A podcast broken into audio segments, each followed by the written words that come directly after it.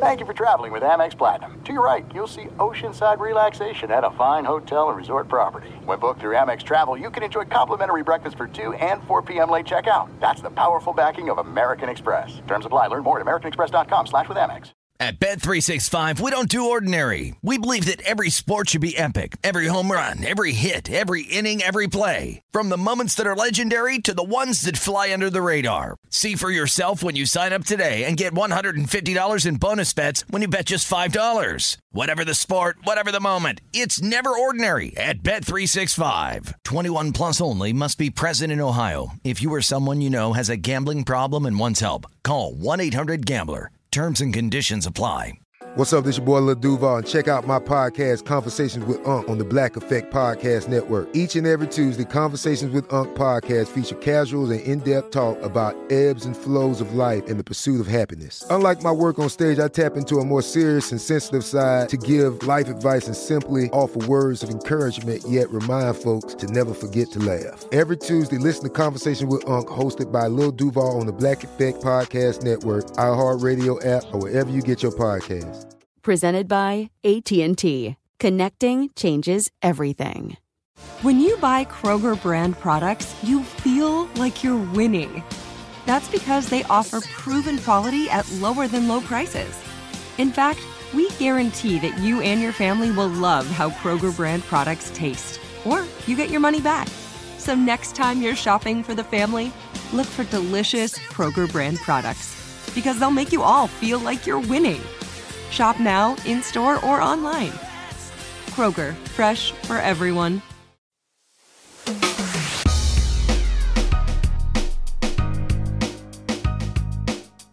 Hey, welcome in. I'm Doug Gottlieb, and you, well, you've downloaded All Ball, uh, the uh, I think the best and most fun uh, basketball podcast you can find. And there's plenty of other ones, and they're they're all really good and different. What what I try and do on this pod, it's your first time listening, um, is I have friends all over in the sport that I made. Some people that I don't know, I know through a friend, and I reach out to them, and then we just talk. That's about it.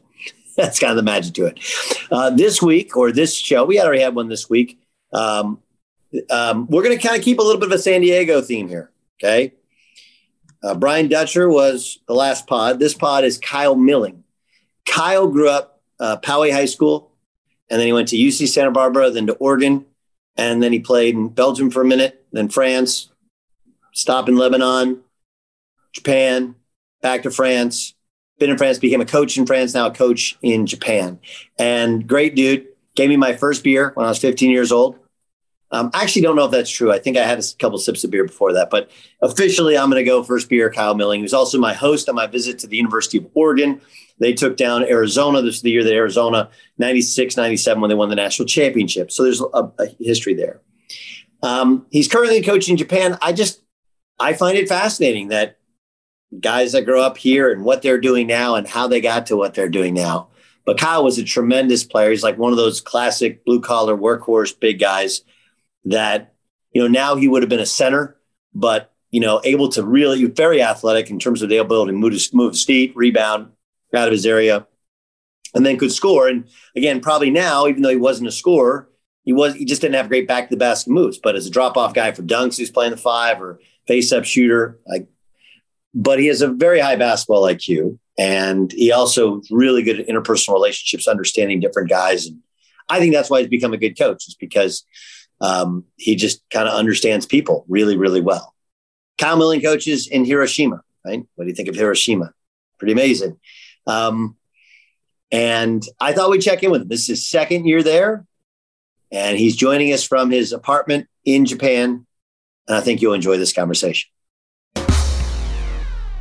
Okay, so can I tell you my memory of you playing AAU basketball? Maybe. Okay. um, so Matt Purdy was on the team too, right? I believe so. Yes. Okay. So, and I, Matt Purdy was a Santa Barbara guy too, right? Uh, not my year or whatever. No, but he went to. So he he grew up in Santa Barbara. He went to Northwestern. And uh, anyway, so I remember the two of you, and I think you guys were roommates. Um, Uh, I think you guys were roommates in Vegas, and I was a going to be a freshman, but I was a holdback, so I was like 15. And I remember we had a day off the next day. This is a true story. Okay. and my experience in Vegas was really simple. Like I was still going to Circus Circus trying to meet girls. And you were like, let me hang out with you guys.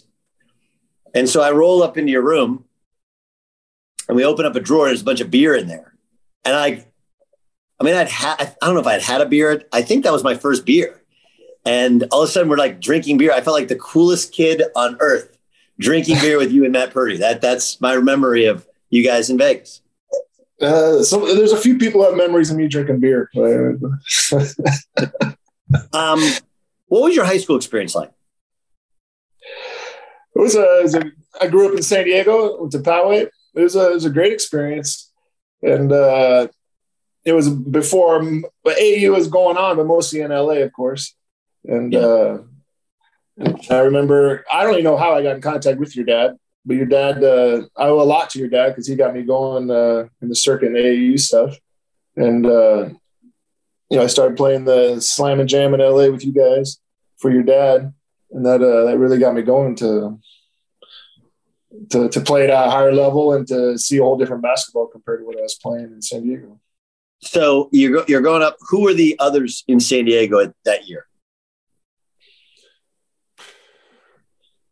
There wasn't a lot. I mean, Poway had a lot of people going through there. Jud Buechler was before me in Poway.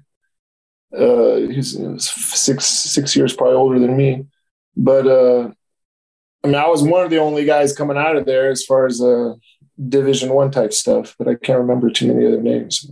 Our last pod was with Brian Dutcher, who's the head coach of San Diego State, mm-hmm. and trying to explain to somebody, a kid, or anybody really today, over what San Diego State basketball was like then, right, is really hard because they played. Peterson was like a high school gym, right? And they sucked. And the yeah. school was like, you only went there if you wanted to party. That was it. Am I painting an accurate picture of it? Pretty much. Yeah. Like San Diego State, when I was getting re- well, high school, uh, they were recruiting me. And uh, but I basically was not interested at all. Like you said, the San Diego State was uh, wasn't an option for basically anybody coming out of San Diego or even Southern California. You know? Isn't that amazing? Isn't it amazing? Like, oh, it's crazy. They've really built a well, Steve Fisher and then Dutch. Now they've really done a great job. And and I don't know. Facilities are incredible. And and I wonder. And and again, you mentioned how and part of it's the spread of AAU basketball, but you know, one of the things my brother's always told me is like, dude, San Diego is always an under recruited area. Uh, Tony Clark was San Diego. That was was that your year? Was uh, a year or two probably uh, before me. Right, and he went to Arizona, and then obviously became a pro baseball player.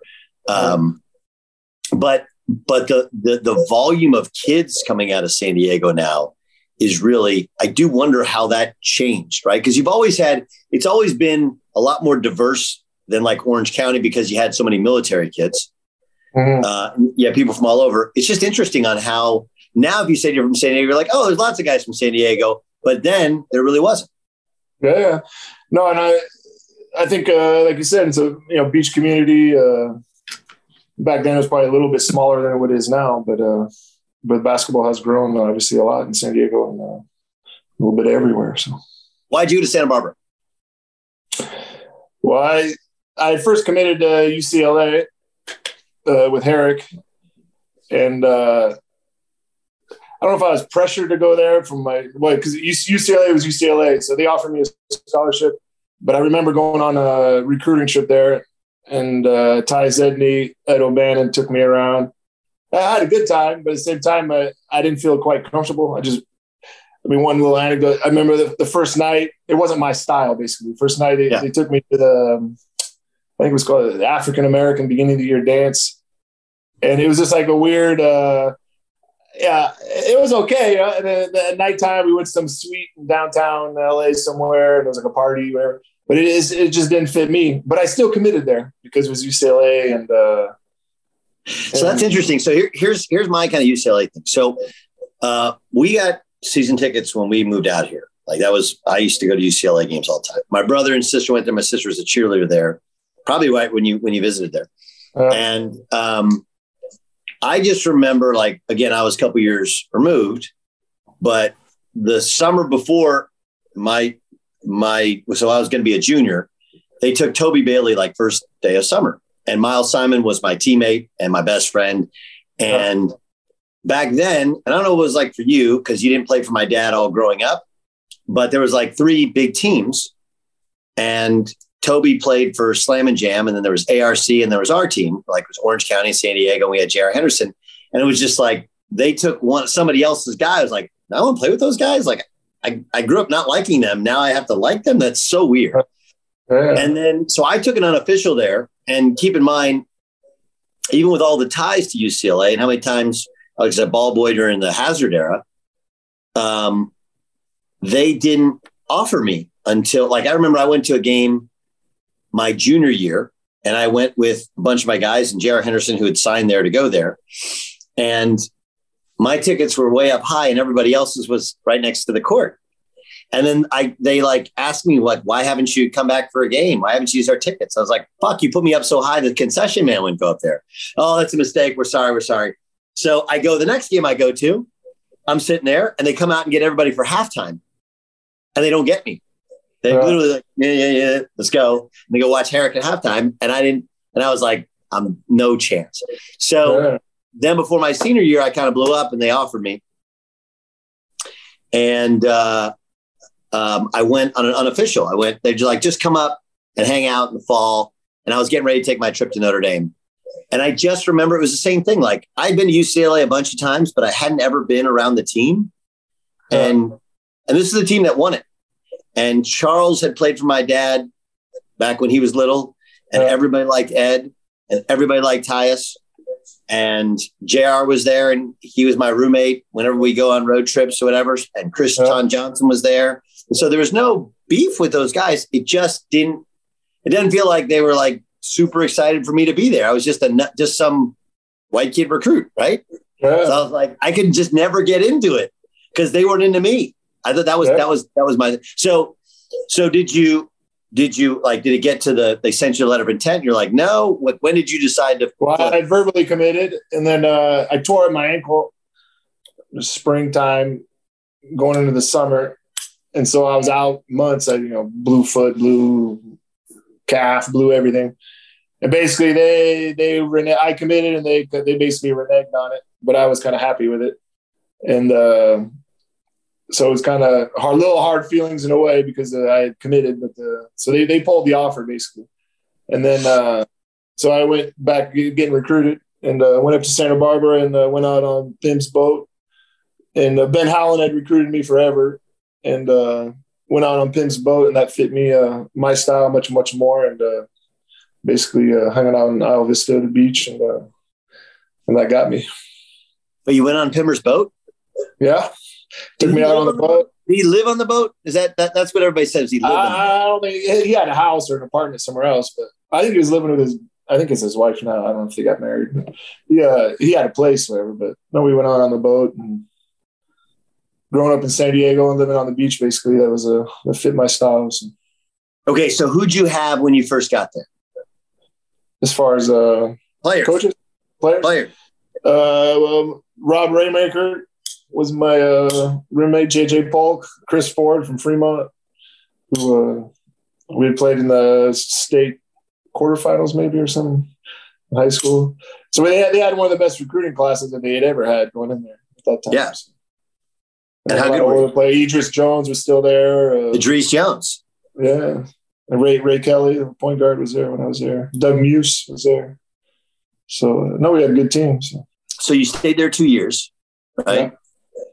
Well, what is it like for it? Because okay, so there's the campus, and I almost went there uh, when I transferred. I had my old high school girlfriend went there, and then I'd kind of be up there all the time on weekends. And finally, like they would put the hard recruiting pitch. I was like, yeah, I can't, I can't do it. You'd already We left. had girlfriends in all the schools everywhere, man. No, no, no, no, no. That's not this. This is not true. Um, what, what was? But if you haven't been to UCSB's campus, I would make the case it's the greatest campus in all of America. Okay, and and and tell me if I'm painting the picture wrong. Okay, first you got the eucalyptus trees, which are amazing. You have freshman, sophomore dorms, which are actually on the beach. you have a town called Isla Vista, which is literally all students, right? The Mhm. gym is right there, kind of in the middle. And even though it hasn't really been updated as much as it should, you know, and redone, we've all played in it, right? You played Superstar Camp back in the day or wherever. And Michael Jordan had his camp there. So it was kind of cool. But basically, Mhm. you're like in a student town on the beach. And while school's hard, it's not like crazy, crazy hard. And it's the UC school where the good looking girls go. Mhm. Sounds, sounds kind of amazing. Oh, it's it's incredible. There's my second year. I lived. We had a house on the beach. We had a, a couch on a cliff. We used to hit golf balls out on the cliff. And one of my roommates uh, scuba dived, and you know it was illegal, but he used to go out there and uh, get some lobsters at night and cook up lobsters uh, for No. dinner, basically. In the- in the- yeah. Who? Not a, not a player. One of my uh, friends. What's his name? We'll give him a little shout out so he'll download the pod. It was Chris Chris Fleming, Chris something. Yeah, he used to go out there and get lobsters every once in a while. We hit golf balls out on the cliff at night. That was incredible. Like you said, beautiful girls that go to class, uh, half of them in bikini tops, and uh, that was uh, it's a whole different world out there. So Okay, so what was the decision like to leave?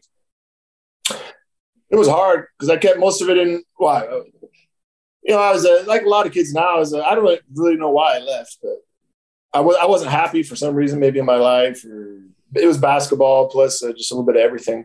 And uh, I keep a lot of stuff to myself. Uh, my mom always used to say growing up, and because I took them as a surprise, and uh, so it was hard. I thought about it a lot because I was freshman of the year. My freshman year was playing and starting stuff. But uh, anyways, I decided to leave because I wanted more. Basically, I wanted to. I felt like I wanted more. I don't know what, but it was a whole. I don't know why I wasn't happy, but it was very hard to, to leave because I had my friends there and I was there two years. But uh, decided to, to transfer. And back then, the day, you know, was, there was no transfer portal either. So, like, you put your name in somehow. But you know, I was calling, I was calling schools. Other people calling schools for me. Where nowadays, like, you put your name in this transfer portal, and within a couple hours, everyone's blowing up your phone, or whatever. So, so that was a little different too. So, uh, how many schools did you visit?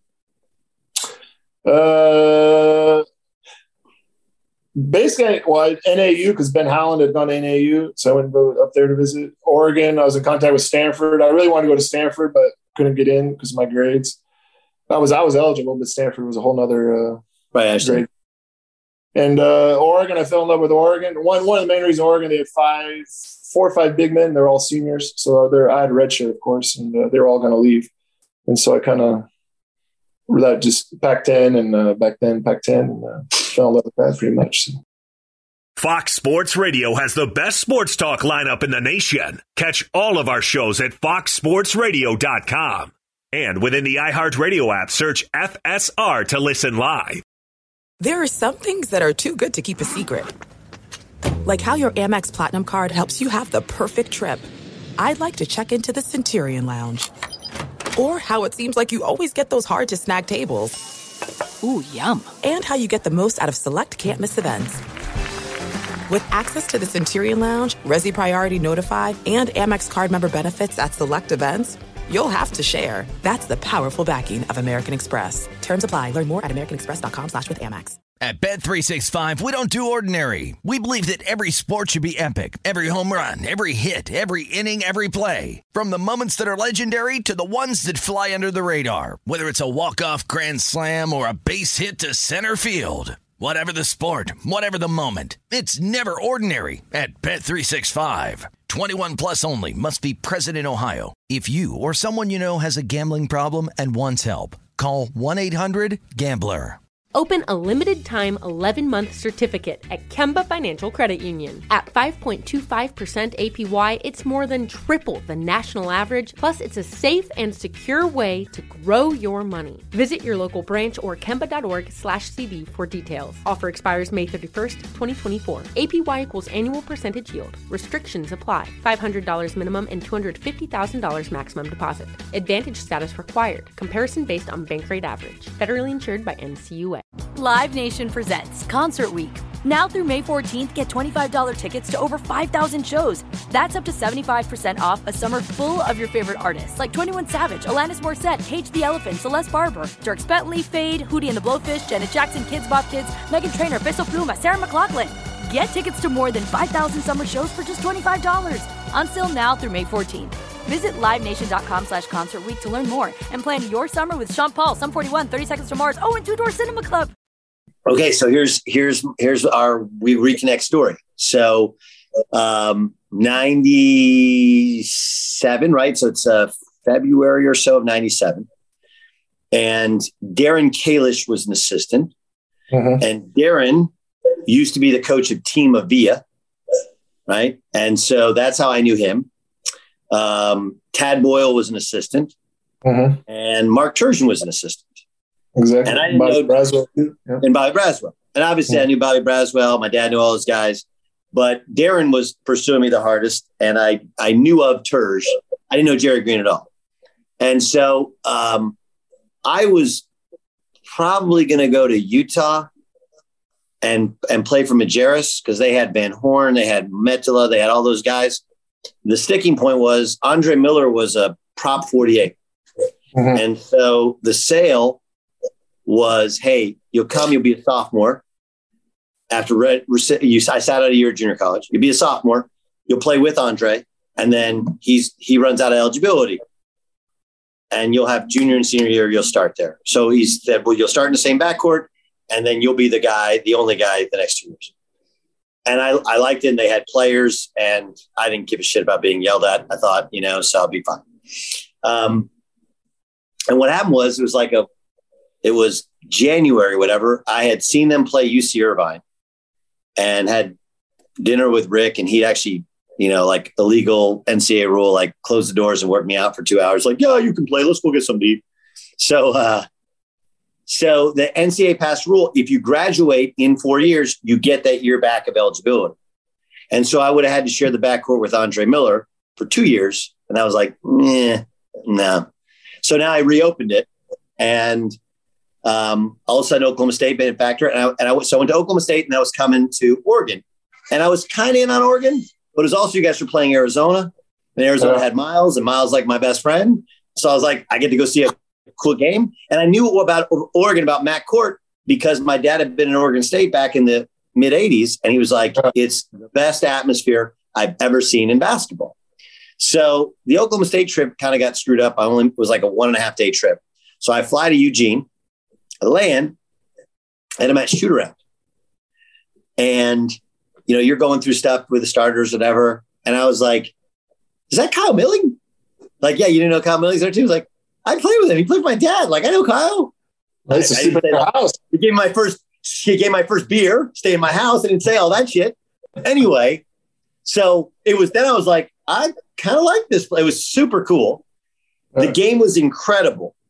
But this is the story I always tell. This is there are two reasons I didn't go to Oregon.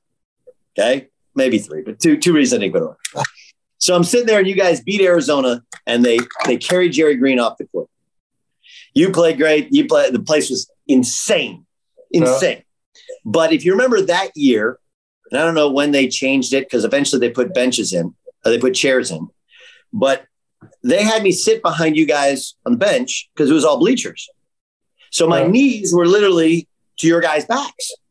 And Jerry had a rule that, like, especially the point guard, you can sub yourself in and out of the game. So you guys, what was that little point guard? He was a stud. Kenya. Kenya. Kenya Wilkins. Wilkins, right? Yeah. So Kenya Wilkins is he's calling all the defenses and he's doing all that shit, all that North Carolina stuff. And I'm like, this is cool. But every time he would sub, guys would come out and they'd be like, he has no fucking idea what he's doing. Like, what is he doing? Like everybody was motherfucking him. Everybody It wasn't like one like you usually have one guy grumbling, but everybody was like, dude, what is he doing? Oh my God, what is he doing? Don't sub again, right? Everybody. The second part is you guys win, celebrate. Yeah, I remember you come out and you were super cool about everything. Like, I'm sure middle of the year, last thing you want to do is show somebody around, right? Like, I just want to go and have a good fucking time.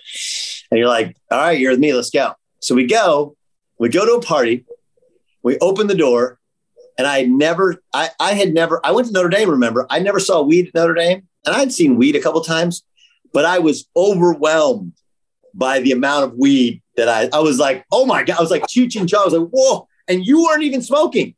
But it was just like, we went into a party, went to two parties, and it was literally, I had a second, second hand high. I was, you know, contact high.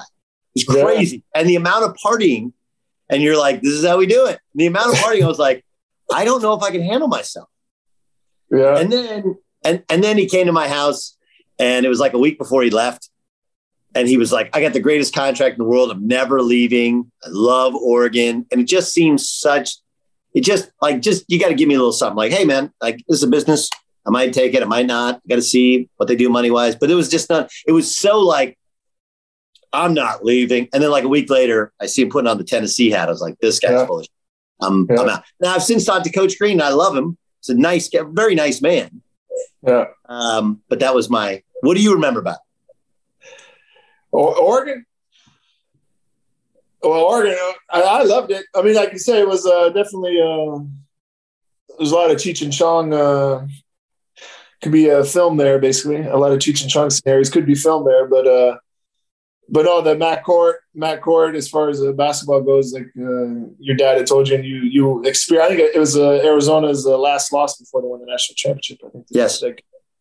But uh, the the ambiance and the feeling of Mac Court was incredible because it was like three levels. The top level looking down at you. That place used to just rock, and uh, so uh, all those home games and experience was great. And uh, I wanted to get that higher level basketball. Uh, I touched it in the Pac-12, Pac-10 back in the day. But uh, no, I had a great experience in Oregon. For me, I wanted to change. Oregon's a it's a beautiful place. It rains a lot, but uh, having growing up in Southern California and then getting experience a little bit something different without having to go to the East Coast, it was a was a good experience. Almost like you know, it's I want to say it's a different culture up in Oregon, but it's a it's a different way of life and a different way people live. So it was good. It was a good time. Is it what what's it like to see what that athletic program has be, become. Like it's not just football; like the whole thing yeah. is like state of the art, completely different than when you were there. Yeah, yeah. When I, when I got there, I mean, they've always had Nike money, and when I got there, I think it was it was what 90, 96, 98 in there, and uh, the football team had made it to the Rose Bowl, I believe, the first time in forever, and uh, so they were just getting rolling. They had some new facilities going. And uh, so it was building when I in the basketball team the year before, the year I redshirt was the first time they made the NCAA tournament, and I don't know how many years. So they, they, they were it was slowly building, and now it's just exploded to, to a whole nother level. But uh, I've always wondered this. I, I think I experienced this some. Obviously, you played a ton. Now you're coaching in Japan. You've coached in France. I always thought that those places that are special, that are mm-hmm. packed, where you have incredible energy, it's really hard to play in the minor leagues, especially, and to a lesser extent overseas because sometimes you're playing in empty gyms, you know, or mm-hmm. half full gyms, and and there's not the connection with your teammates. There's not the connection with the fans, you know. And again, not every situation is like that. You've coached and played in a lot of them, but mm-hmm. I always thought that that's one of those things where it's it's like honestly the reason that Duke guys, I don't think most of them could ever play overseas or could play minor mm-hmm. leagues Kentucky guys the same thing because they're so used to every gym they walk into is full. Mm. And so what what was that like for you later on in life to experience that and that energy and then now you got to kind of generate your own energy. Yeah. No, like like I said that's why a lot of guys uh uh when they hit overseas their first year or two they struggle a lot. One, it's not just the atmospheres but uh college athletes they they get spoiled a lot. They get treated very yeah. well, and you go overseas, and all of a sudden you're, uh, you know, in college you're, you're sleeping in the Hilton or the Marriott with a queen size or king size bed, and you, you head overseas your first year, and you most likely sleeping in a you know a small little hotel room, a single bed, sharing a room with someone else, where uh, you almost you know rubbing legs with the guy at night, and uh, so you, you little things, the road trips, the food, to to empty gyms, to to having to wash your own practice jerseys to all that stuff. And um, so it is an adjustment. So if you're not ready to to adjust and to adapt to your surroundings, and many guys that struggle their first year or two, expecting to have their stuff washed, expecting to travel nice, and then you know they, a lot of times a lot of guys get cut their first year, or even second year, and they finally adjust and uh, bring their stuff down a little bit, and uh, and then and then, then they adapt. Okay, so you get done playing in college. Then what? I head over to. I had an agent. He got me a job in Belgium. My, uh, well, it's basically first. I got cut like uh, many guys do. Like I said, and uh, played maybe six weeks there. And I was playing okay, where, but once where, where in Belgium? Where in Belgium? Ghent. Where? Ghent. What's that like? Gone. It's gone. Gone or Ghent. Ghent gone or Ghent. It's a it's a it's a super nice town. super nice. Uh, one of the one of the bigger cities in Belgium. But so I was there maybe a month or two, and uh, why did you think you got cut? Uh, they, they they said I was inconsistent and they wanted more scoring probably because uh, same type of thing. I I wasn't a massive scorer, but uh, they wanted me to shoot. They, there was a bottom team and they wanted more scoring and yeah. So and same same like many young players, maybe I wasn't taking it as serious as I needed to because there even the preseason games in Europe are cutthroat. You got to win, you got to perform. And so you had one game at score 20, the next game score six, one game score 20, one game score eight. And so, uh, so they, they, they backed me, but then my agent found a job uh, basically the next day or two. So then that's when I headed to France and uh, packed up my bags. I had about four bags, got on a train. You know, there's no cell phones. They told me some guy was going to pick me up in uh, Nantes, my first uh, team in France, and uh, had to change trains in Lille, I remember. But in Lille, you got to change train stations, but I didn't know that. So I got Lille Nord, and I had to go to Lille Europe some of that. But I had like four bags. I was waiting in the train station that I arrived in. And all of a sudden, 10 minutes to go. And I didn't see my train coming up. And I was sitting there, you know, young, dumb American. Some lady, luckily, spoke a little bit of English. She came to help me, saw my ticket. She said, Oh, it's uh, over there, over there. So I, uh, she actually took two of my bags and basically sprinted uh, to the other train station, got on there about a minute before my train left. And, uh, sweating bullets because it was still hot as hell uh, in Europe. Got to Nantes, I had no idea who was picking me up or where, or, and I, I, was worried about missing the train because I, I didn't know how I'd contact anyone. Anyways, got off the train and there was a little Frenchman sitting there to pick me up and uh, took me to my apartment and uh, started a new life in Nantes. So, so you go to Nantes, and uh, what was what's what's life like? What, what do you remember life like then? Um, you're in your early 20s, you mm-hmm. know, and okay. So did you, ha- did you have a car? Yeah. They gave me a little, uh, station wagon, old little station wagon thing. So, uh, I love Nantes was a great city. And, uh, I don't know. I, I went there with an open mind and, uh, I like to visit a lot of stuff and, uh, you know, obviously I didn't speak any French and there's no internet, no FaceTime, nothing like that. So I used to watch uh, game shows when I was bored to try to learn French because I could understand the the numbers and the and a lot of the game shows they have uh, words on the screens and stuff. So I, and I took some uh, I had the cassette tapes and try to learn French. But I'd be out almost every day off. I'd go drive uh, to Normandy, drive to different cities to go visit uh, the Chateau region in Angers, go up to Paris, and so I like to visit a lot and get out and uh, see a lot of things and stuff. So that kept me busy and uh, and it and it forced me to go out and meet people and try to learn the language as well because uh, now you just kind of sit in your apartment and uh, go crazy. So, how many years until you felt comfortable with the language?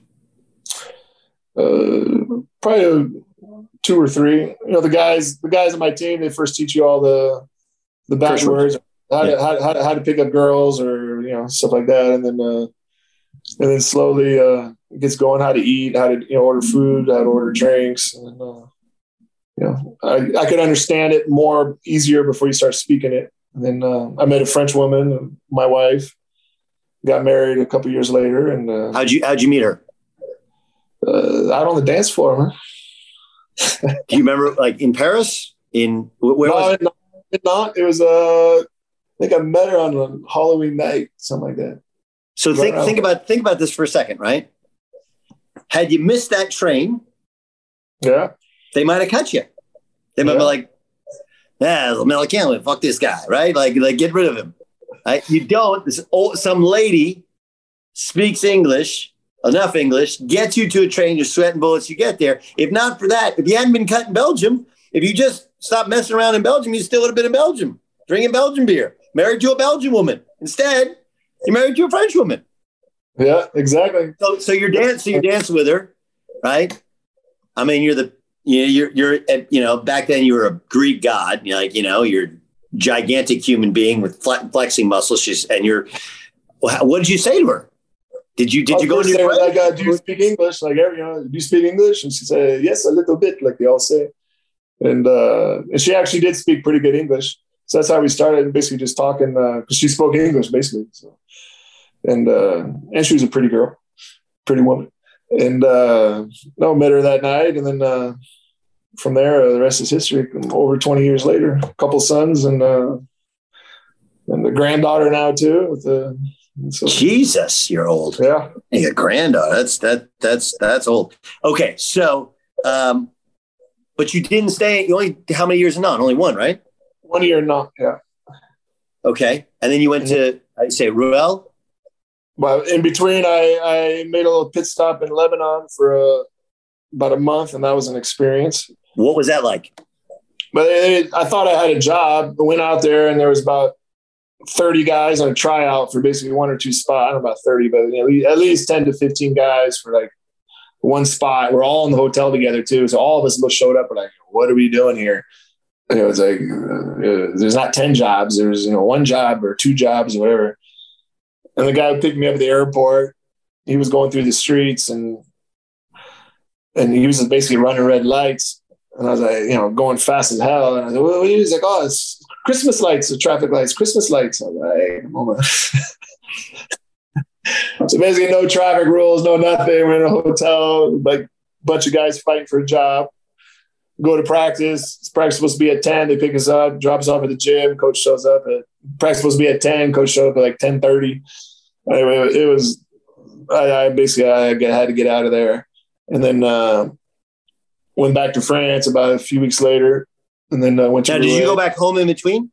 No, I was. Uh, I stayed with my uh, wife or girlfriend at the time, and then I was in France, and then uh, went to Rueil, played there. And...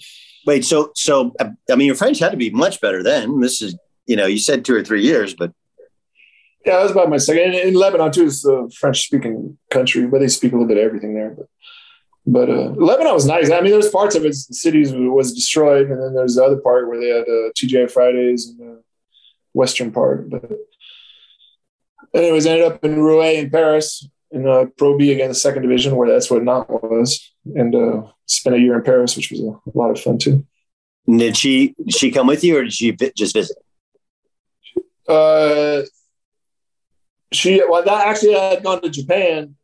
My second year I was in Japan, third year was Lebanon. So I forgot about I forgot about Japan.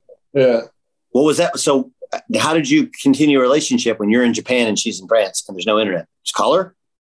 Well, she, she came, came to Japan for a few months actually. So she did because when I was flying back from Japan, some agent, Japanese agent who I think my brother got me. Someone got me. I think someone got in contact. I basically flew in from France, went to LA basically the next day, did a workout in front of two Japanese, uh, the manager and some coach did an individual workout, basically signed a contract in, the, in their hotel room a couple hours later. I what I had heard about Japan back then, and tell me if I'm wrong. You guys only played like once a week, right? Mm-hmm. And there was like a limit, like you could only make like most guys only made like a buck or a buck twenty five, like was like the max. But the whole thing was like, yes, you only play once a week, but you don't practice as much, and they just don't grind you as much. And mm-hmm. Uh, is that is that your recollection of it? Yeah, well, we played 16 games in like eight months, basically. And I yeah, like six weeks off. So I flew home that year for Christmas, which like in Europe, you know, you're playing all the time. And a 12 month contract. But there, there was a lot of guys making uh, you know, 100, 125, but there was a lot of guys, guys who stayed over there were making big money or you know, 300, 400, 500, stuff like that, even back in the day, the company teams. But uh, no, there's a lot less games. You played 16, but you're guaranteed your money. There was no problems. And I was home for three months and they're wiring the money home. We're in Europe at that time. Uh, yeah, you, you, you never knew. So, what was it like to live in Japan where everything seems pretty tight quarters and you're not exactly Japanese size? Yeah.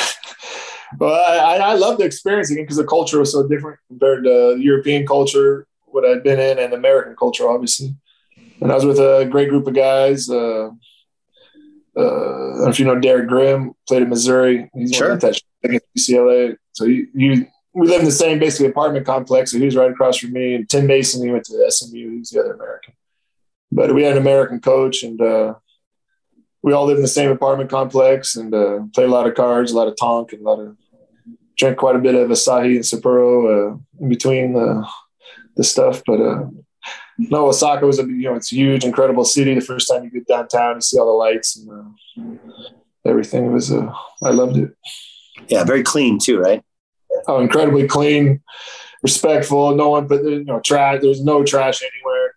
Uh, well, it's rude to even walk down the street eating, basically, and uh, you know, everyone, everyone puts everything in the trash. Uh, oh, it's uh, as far as uh, respecting the rules of basic society, and you can't you can't go any can't get any better. So there's no distance too far for the perfect trip.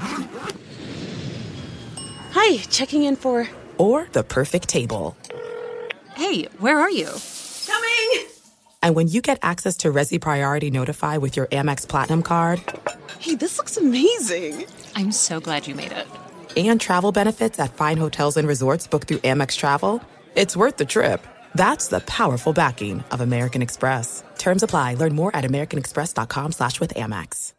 At Bet365, we don't do ordinary. We believe that every sport should be epic. Every home run, every hit, every inning, every play. From the moments that are legendary to the ones that fly under the radar. See for yourself when you sign up today and get $150 in bonus bets when you bet just $5. Whatever the sport, whatever the moment, it's never ordinary at Bet365. 21 plus only must be present in Ohio. If you or someone you know has a gambling problem and wants help, call 1-800-GAMBLER. Terms and conditions apply. Open a limited time 11 month certificate at Kemba Financial Credit Union. At 5.25% APY, it's more than triple the national average, plus, it's a safe and secure way to grow your money. Visit your local branch or kemba.org slash CD for details. Offer expires May 31st, 2024. APY equals annual percentage yield. Restrictions apply. $500 minimum and $250,000 maximum deposit. Advantage status required. Comparison based on bank rate average. Federally insured by NCUA.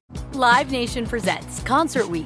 Now through May 14th, get $25 tickets to over 5,000 shows. That's up to 75% off a summer full of your favorite artists like 21 Savage, Alanis Morissette, Cage the Elephant, Celeste Barber, Dierks Bentley, Feid, Hootie and the Blowfish, Janet Jackson, Kidz Bop Kids, Meghan Trainor, Peso Pluma, Sarah McLachlan. Get tickets to more than 5,000 summer shows for just $25. On sale now through May 14th.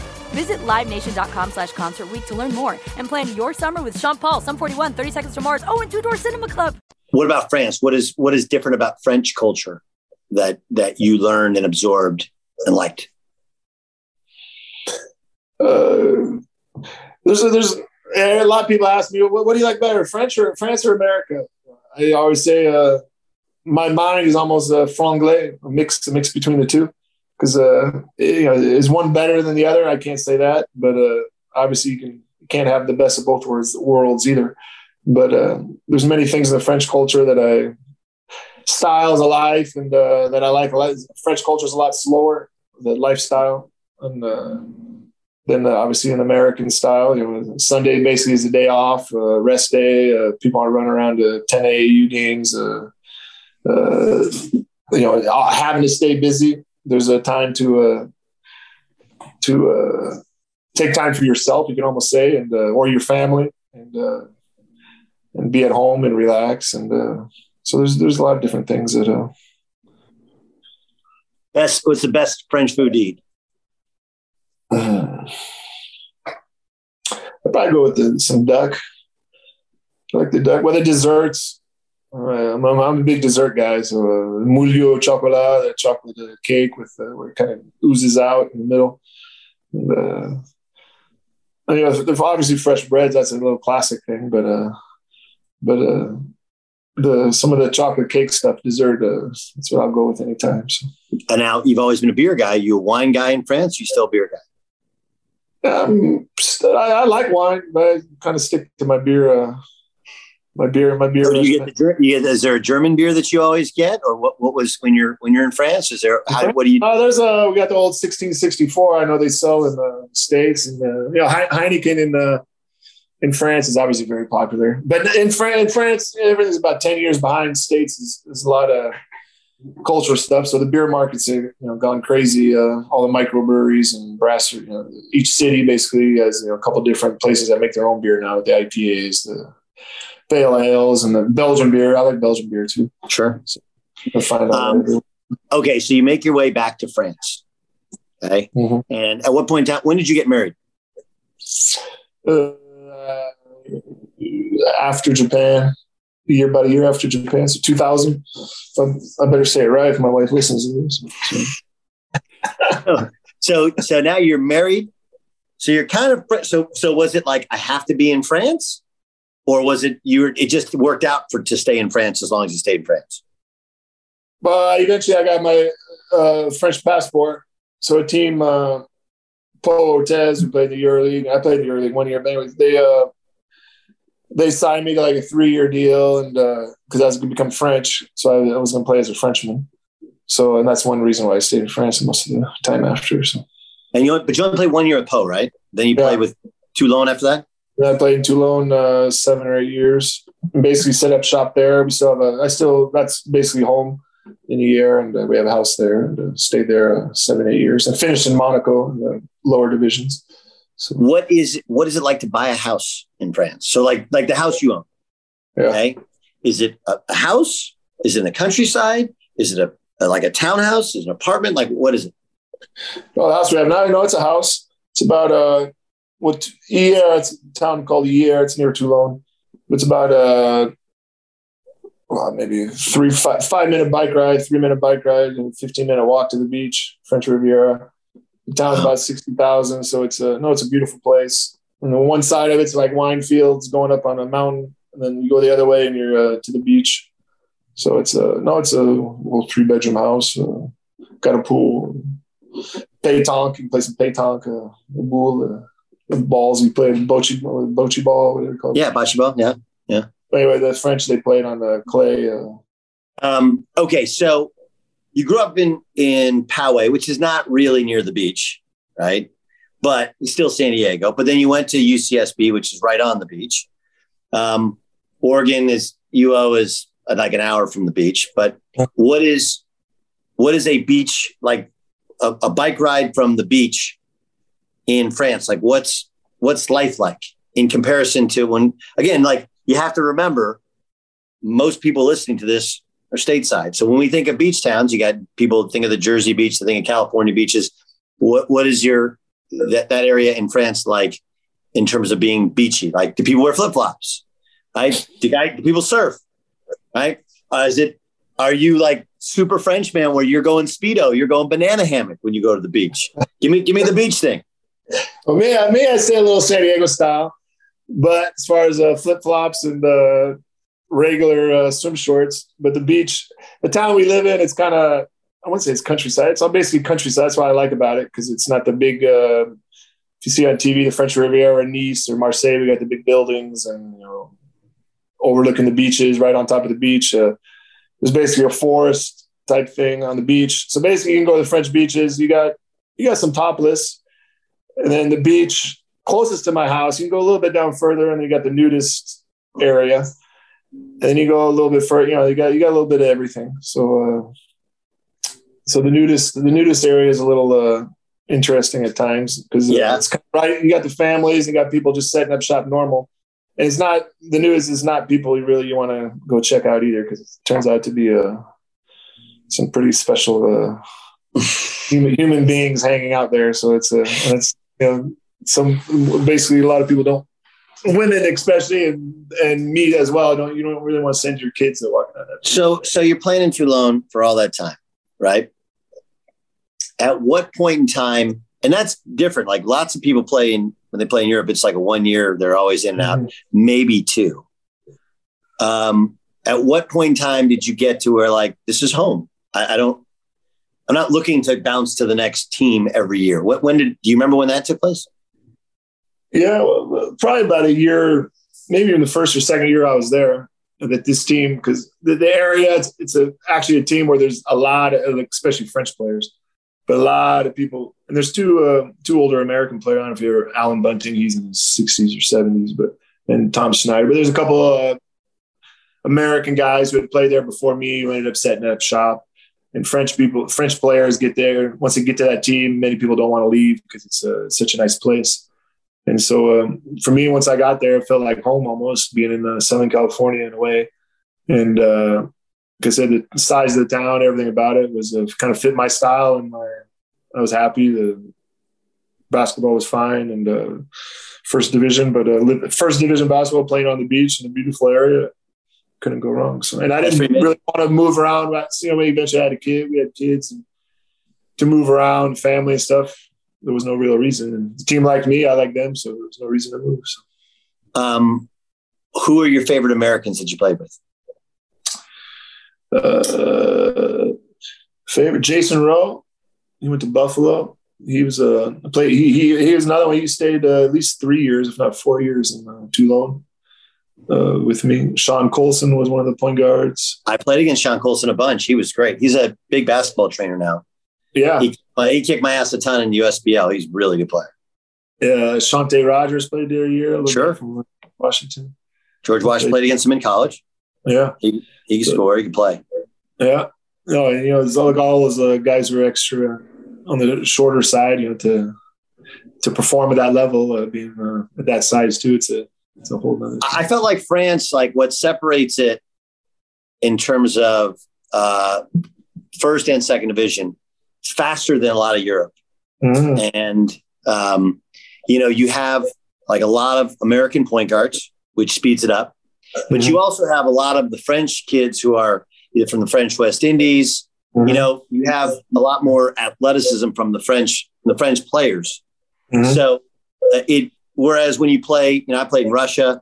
I felt like, you know, even though you had some great players, it was still more kind of classic, old school Europe, grabbing and holding. Mm-hmm. Um, I always felt like when I played in France, I played in uh, Clermont-Ferrand for just a month but it was like the whole game was up and down. It was amazing. It was perfect for me. I was like, man, why did I come here right right away? Is that an accurate depiction of French basketball? Yeah, well, French basketball is probably the most athletic league, uh, I mean, outside of America for sure. In Europe, and pretty much everyone says the same thing because the French players are very well. They probably have the second most amount of NBA players in the, the league. I think France. So it's a very athletic league. French players are just as long and as athletic as the American players, basically. And uh, so it's a, it's a very physical league too, because everyone can jump, everyone can run, and everyone can can can, can go. And they're just as long as athletic. Like you said, the the West Indies, the French islands, as well as there's many African um, countries who speak French. So a lot of the immigrants, instead of immigrating to some other European countries, they'll immigrate to France where they speak the language. And eventually, you know, the the African culture gets uh, gets yeah, it's, it's, it's very diverse. I mean, that's that's really yeah. what it is. You get you get diversity, and you get and those athletes are not all playing soccer like they are in, in some yeah. European countries. They're actually playing playing basketball. There, there's even like I mean, a lot of NBA scouts go to like France when they go to watch the young kids, or even walking around the street, and they can't believe the, the, the amount of talent, like physical talent or bodies that that's there or whatever. And you go to Paris, it'd be like six nine, seven footers walking down the street, you know, but they're they're not they're not basketball players, but they're just that length and the the size, or whatever. It's a there's a lot of a lot of talent there. So. All right, that's the end of part one of my discussion with Kyle Milling. That that's what it's like for him to play overseas for all those years. What it was like to transfer. I mean, you heard it; it was really good. Um, part two will drop I don't know, tomorrow or the next day. And it's about how he got into coaching. It's really kind of a fascinating story because so many of us, you know, we play and then you're like, it's done. And, and he played really till kind of his body let him down and he was just done. Um, and then you're like, what's next? You know, when, you're playing in Pro B in France, even as a Frenchman, you know, you're making likely low six figures you know, you, you stack all that money away and then you got to figure out what's next in your life. How did he become a first division coach in France? How did he get to coaching in Japan? What was it like during quarantine, during COVID, especially in France? And um, he's got an amazing story.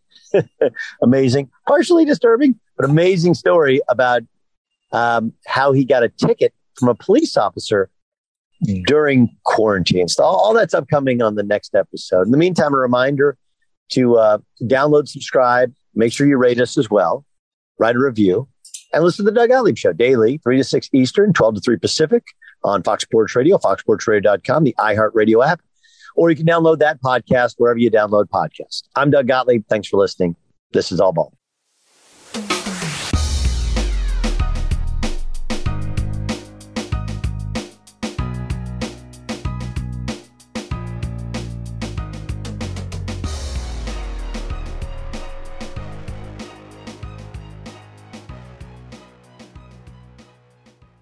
At Bet365, we don't do ordinary. We believe that every sport should be epic. Every home run, every hit, every inning, every play. From the moments that are legendary to the ones that fly under the radar. Whether it's a walk-off grand slam or a base hit to center field. Whatever the sport, whatever the moment. It's never ordinary at Bet365. 21 plus only must be present in Ohio. If you or someone you know has a gambling problem and wants help, call 1-800-GAMBLER.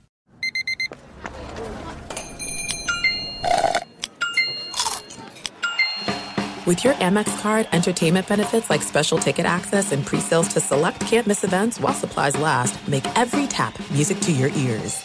Open a limited time 11 month certificate at Kemba Financial Credit Union. At 5.25% APY, it's more than triple the national average, plus, it's a safe and secure way to grow your money. Visit your local branch or Kemba.org slash CD for details. Offer expires May 31st, 2024. APY equals annual percentage yield. Restrictions apply. $500 minimum and $250,000 maximum deposit. Advantage status required. Comparison based on bank rate average. Federally insured by NCUA. Hello, it is Ryan, and I was on a flight the other day playing one of my favorite social spin slot games on chumbacasino.com. I looked over the person sitting next to me, and you know what they were doing? They were also playing Chumba Casino. Coincidence? I think not. Everybody's loving having fun with it. Chumba Casino is home to hundreds of casino style games that you can play for free anytime, anywhere, even at 30,000 feet. So sign up now at chumbacasino.com to claim your free welcome bonus. That's chumbacasino.com and live the Chumba life. No purchase necessary. Group. Void prohibited by law. See terms and conditions. 18 plus.